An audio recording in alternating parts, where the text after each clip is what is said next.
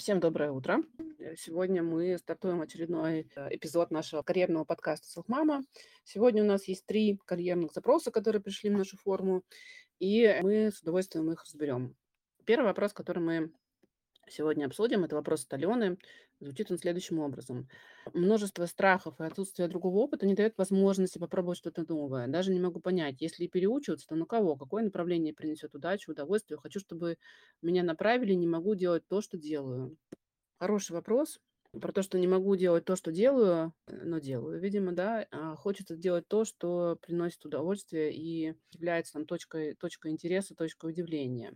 Во-первых, я рекомендую вам воспользоваться профориентационными практиками, а, консультантом по профориентации или какими-то другими способами. Тут у нас в чате достаточно много я а, предлагаю и рекомендую разных инструментов, а, связанных с профориентацией, в том числе и профориентационное тестирование разной там степени глубины. При этом я хочу вас сориентировать, что вы самостоятельно можете понять, какие интересы у вас есть.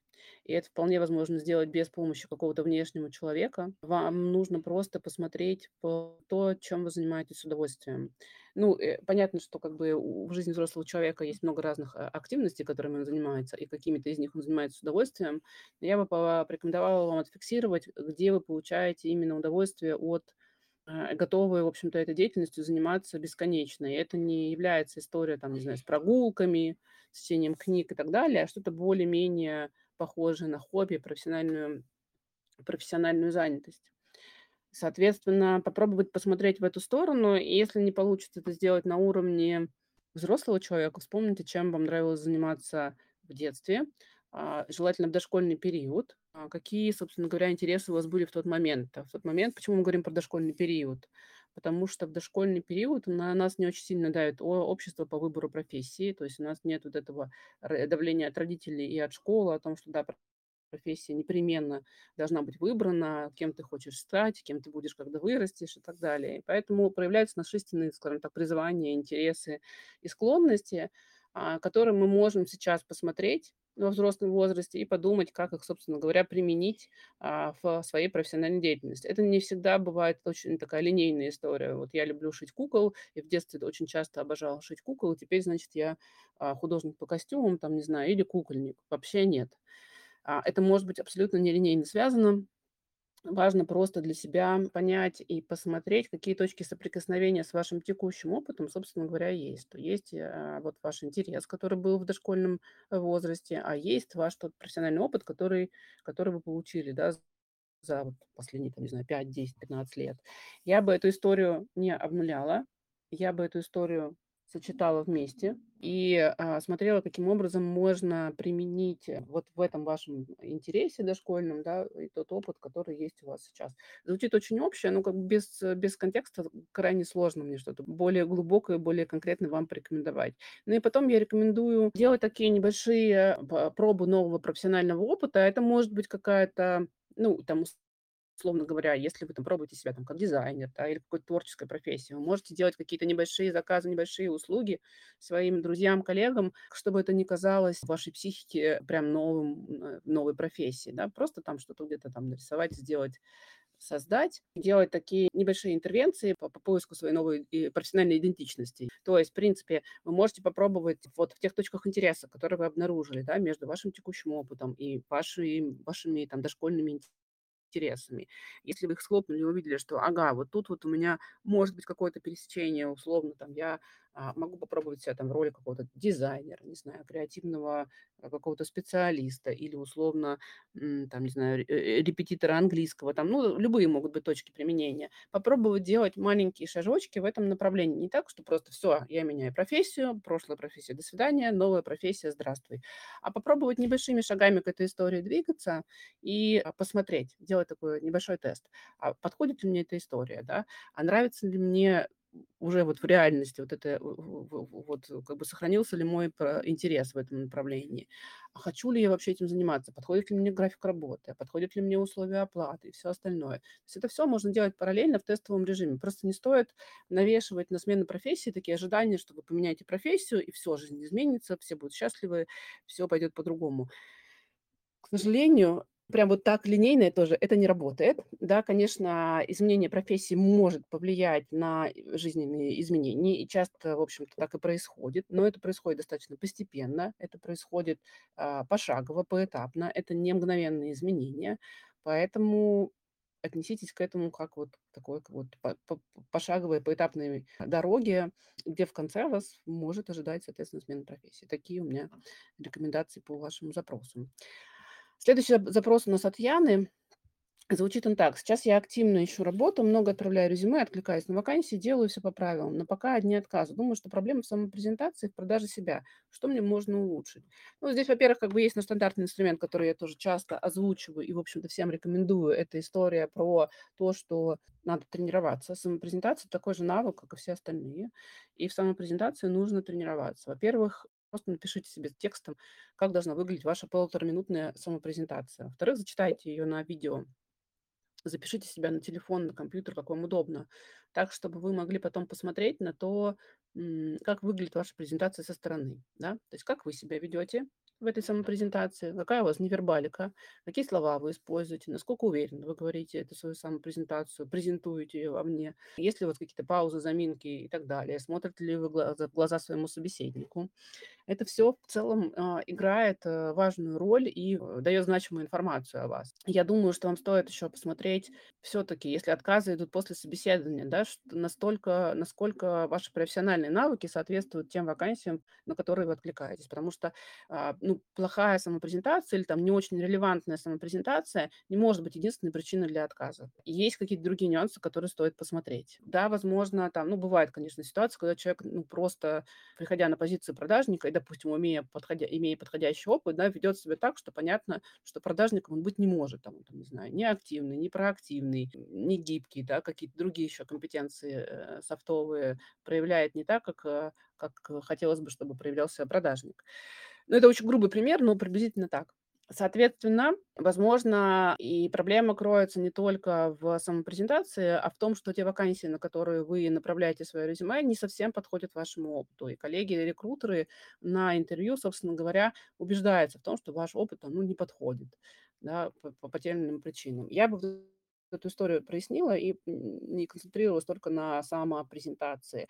Возможно, вам нужна посторонняя проверка вашего резюме, да, такая валидация тех навыков, которые вы указываете в резюме, и тех навыков, которые вы презентуете, с теми вакансиями, на которые вы подаетесь. И, возможно, вам для этого нужен карьерный консультант или какой-то знакомый рекрутер или еще какая-то история. У меня был не так давно такой кейс очень показательный. Да? Казалось, мне казалось, что все люди, в принципе, хорошо понимают, что вот какие навыки, каким, э, собственно говоря, вакансиям соответствуют. Но у меня был такой, соответственно, кейс недавно, что ко мне, ко мне пришла девушка с запросом, что я не понимаю, почему меня не зовут на собеседование. Я отправляю свое резюме на те вакансии, которым я точно соответствую я точно понимаю, что я подхожу, подхожу под эти вакансии, но почему-то меня не зовут. А, я попросила ее прислать свое резюме а, и попросила прислать те вакансии, на которые она, собственно говоря, откликается. И для меня было прям огромной точкой удивления то, что она по функционалу своему грубо говоря, операционист в банке, да, то есть тот человек, который делает рутинные операционные операции, транзакции и так далее, да, работает с клиентами, но это такая процессная работа, а вакансии, на которые он откликается, это э, продажники в крупных таких э, инновационных банках, да, там, где человек должен просто хватать клиента, а, собственно говоря, использовать активные навыки продаж. И то есть там абсолютно описание, все описание вакансии кричит о том, что нам нужен проактивный человек, который готов любой ценой убедить клиента, оформить нашу карту, оформить какой-то наш продукт и так далее. А у нее из резюме вообще этого не видно. То есть в ее резюме написан абсолютно процессный операционный опыт. Но в ее голове оказалось, что она отправляет, соответственно, резюме на ту вакансию, которая полностью соответствует ее опыту. Так что такие моменты тоже нужно учитывать, и я бы рекомендовала вам, соответственно, посмотреть на свое резюме и на те вакансии, на которые вы отправляете свой свое резюме, собственно говоря, со стороны, да, если есть какой-то знакомый рекрутер, будет очень круто, если он а, вот, эту, вот такую валидацию сделает, и, возможно, все вопросы снимутся, да, и без самопрезентации. Следующий запрос у нас идет от Оксаны, и звучит он так. Я долго была в декрете, 8 лет. За это время получила сертификат по курсам по грудному вскармливанию и выучилась на психолога. Не могу понять, как объединить все эти знания, как составить план действий. Понимаю, что нельзя составить сразу идеальный, но хочу минимизировать ошибки и максимизировать результат. Первое– это то, что совместить курсы э, по грудному вскармливанию, ведущие курсы по грудному вскармливанию и психолога, не понимаю, зачем это необходимо. То есть если вы хотите вести курсы по грудному вскармливанию, окей, у вас есть такая возможность. Если вы хотите работать как психолог, как психотерапевт, прекрасно, у вас есть образование, есть такая возможность. Но я не вижу точек совмещения этого опыта. Как бы вы ведете курсы по грудному вскармливанию, параллельно консультируя, давая психологические консультации. Нет, не думаю, что это рабочая история. А, я бы не смешивала эти направления. Если вы чувствуете, что у вас такая профессиональная идентичность, что вам хочется и этим заниматься, и этим заниматься, прекрасно стройте две карьеры. Ничего вам не мешает это делать. Да? То есть я не думаю, что, ведущие, что курсы по грудному вскармливанию занимают огромное количество времени. Если вы делаете один курс в месяц или два, один курс в два месяца, все остальное время вы прекрасно можете заниматься там, другой своей профессиональной идентичностью, да, как психолог, как психотерапевт. Другой вопрос, практикуете ли вы сейчас как психолог, психотерапевт, а, и на какую аудиторию, собственно говоря, вы концентрируетесь. Если действительно вы э, выбрали в качестве точки применения и аудитории, с которой вы хотите работать, это мамы, э, беременные, кормящие и, соответственно, там, не знаю, с маленькими детьми, то да, это как бы вот эти знания в ведущие курсы по грудному вскармливанию, в принципе, вам пригодятся, чтобы больше и глубже понимать те запросы, которые приносят, будут приносить вам ваши ваши будущие клиенты. И я бы рекомендовала тут еще добавить других немножко знаний, да, то есть понимание того, как проходит беременность, какие есть там, собственно, разные разные а, ограничивающие факторы и возможности. Соответственно, если вы хотите работать с этой аудиторией, вам, возможно, нужны дополнительные какие-то ресурсы и информация, как раз вот связанные с особенностями, которые происходят с женщинами в этот период. Это и психологические особенности, и физиологические особенности, которые напрямую влияют на какое-то самоощущение женщины, на запросы, которые приходят женщины. Обязательно стоит посмотреть в послеродовую депрессию и бэби-блюз, потому что это э, как бы часто встречающийся запрос, которым нужно, с которым нужно уметь работать, да, то есть нужно умело там как бы подбирать инструменты для работы с, с таким типом э, клиентов. Моя рекомендация будет такая, я не вижу необходимости объединять эти два важных и значимых навыка. Я бы скорее продолжала их разделять, и если вы хотите в каждом из этих навыков реализовываться, прекрасно, реализовывайтесь, развивайте его, углубляйте э, и, собственно говоря, применяйте э, на радость всем вашим клиентам. Запись карьерного подкаста всегда можно найти на всех стриминговых платформах. Яндекс Музыка, Apple подкасты и другие э, варианты. Ссылка уже есть в чате, вы можете посмотреть и послушать все предыдущие выпуски и записи. И если у вас есть возможность поделиться информацией о нашем подкасте со своими друзьями, коллегами, теми людьми, которым это может быть полезно, пожалуйста, делитесь. Это супер важно. Чем больше женщин будет иметь возможность и иметь доступ к э, карьерной помощи, тем тем, я считаю, будет лучше и разнообразнее наш мир. Спасибо всем, кто был этим сегодня утром на записи нашего подкаста. Хороших вам выходных.